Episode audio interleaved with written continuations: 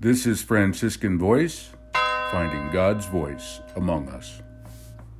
If I were to put it into one word, the word would be food. Hi, this is Brother Nicholas Romeo, and you're listening to The Friable Friar, a series from the Franciscan Friars Conventual focused on the critical Catholic question of vocational discernment. Throughout this second season, we listen to real friars tell the tales of their vocations.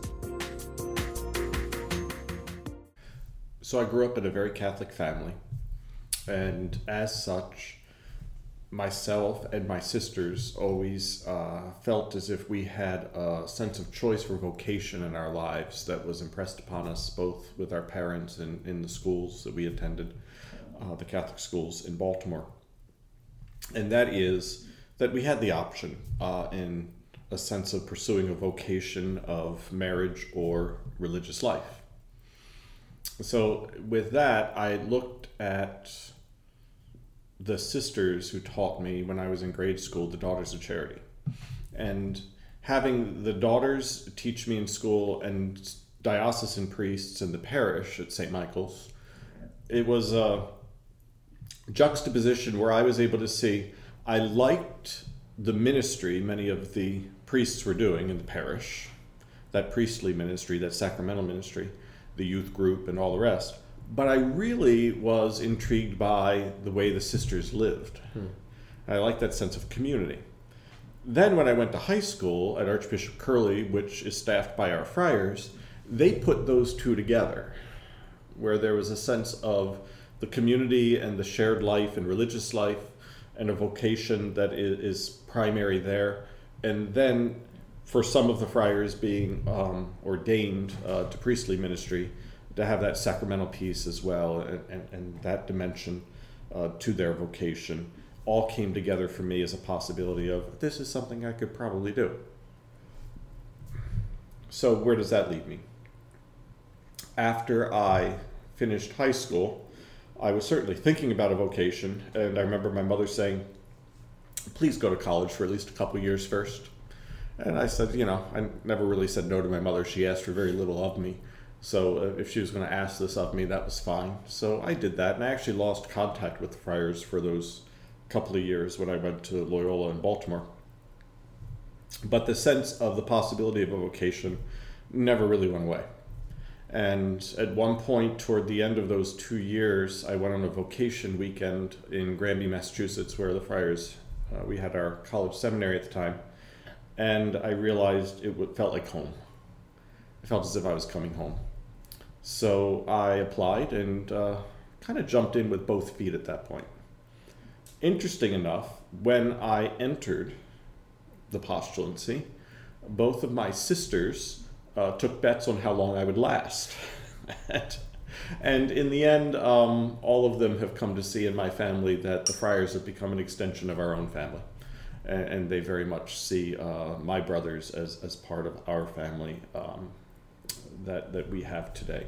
So that's an important dimension, being able to blend those two things of my family of origin and my religious family uh, that I, I, live with in the context of now. Uh, something that's very important to me and um, I'm blessed to have. When I stop and think about why it is I became a friar and what attracted me uh, in those years of visiting the novitiate at that point in Ellicott City, Maryland, uh, and the friars at Curley if I were to put it into one word, the word would be food. Why food? I was growing up as a latchkey kid. And in that type of an environment, you learn to take care of yourself and do what it is that you need to do, and things are usually done on the run. Um, both of my parents were working uh, in the time of my high school years. And so one of the things that kind of fell off the table, so to speak, for us as a family was a common meal or a shared meal. And when I would visit the friars, it was always that they would go to chapel and pray, and then from that prayer go to the dining room. And it was an extension of that prayer. So that table of the food moving from the altar in the chapel to the dining room table and shifting really what's a continuation of the conversation um, from one mode to another is what truly attracted me to the friars. And lacking that sense of the table that is shared around the dining room uh, is something that was very appealing to me at that point because it was something that was missing in my life. And I said, This is something I want in my life. And in visiting in Ellicott City and Curley and then other friaries uh, throughout the country, as I came to know the friars, what I found was a table in both places, but especially the dining room, where I could be myself and share and relax and laugh. And that sense of joy was there. And also meaningful conversations, longer conversations as we'd linger over a meal because we were talking about vocation or life or whatever that might be uh, in the context of vocation retreats or the youth ministry that I was engaged in uh, at Curley or at my parish, even. That helped to form me and helped me to grow in the faith uh, in very subtle yet profound ways as it was slowly shaping me, I think, uh, for this vocation that I have now as a Franciscan.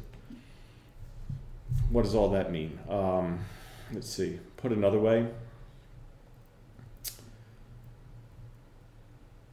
Oh, maybe that was good enough. That's kind of what I got. It was uh, the table that formed me. Right.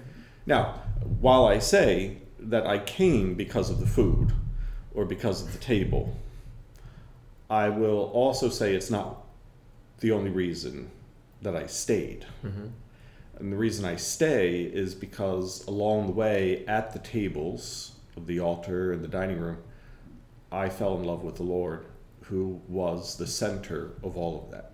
And when I was able to discover that and what that meant for me in relationship with a God who loves me and with whom I fell in love in the context of my brothers, then that's what gives me life to this day and sustains me and is the reason uh, that I stay.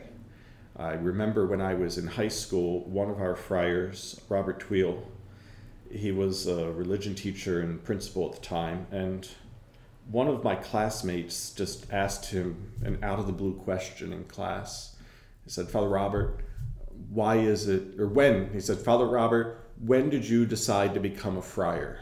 And in his Tweelian fashion, as we would say, Robert Tweel, he, he took a long pause and raised his head to the skies and considered his answer and took in a breath and then looked directly at the student and said, This morning when I got up out of bed.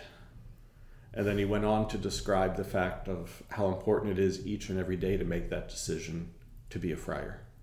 How it's important each and every day to engage your vocation and, and, and to live it in the moment that we find ourselves in.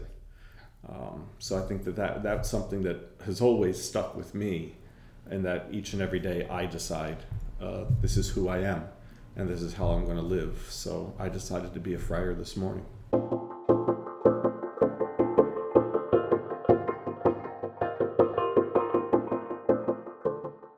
What advice would you give to a guy in order to make a, a good discernment? Hmm.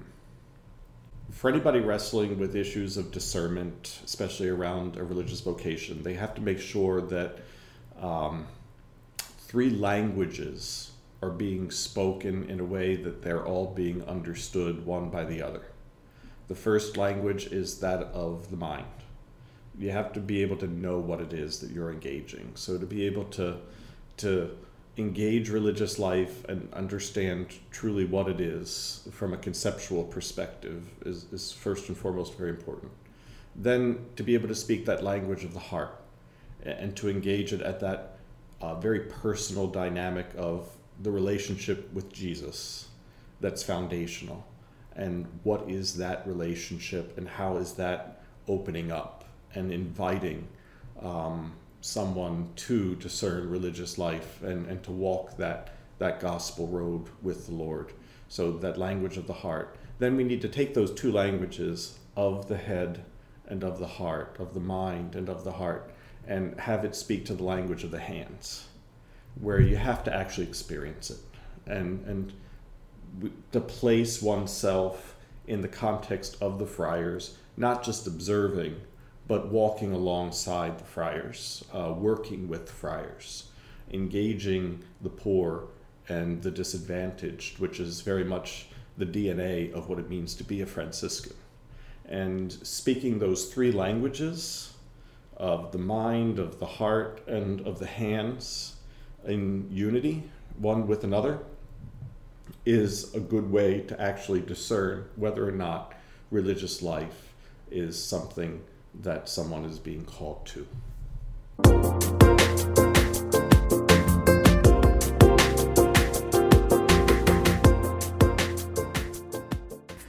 Be sure to subscribe to our podcast and follow us on our website to discover other episodes at franciscanvoice.org.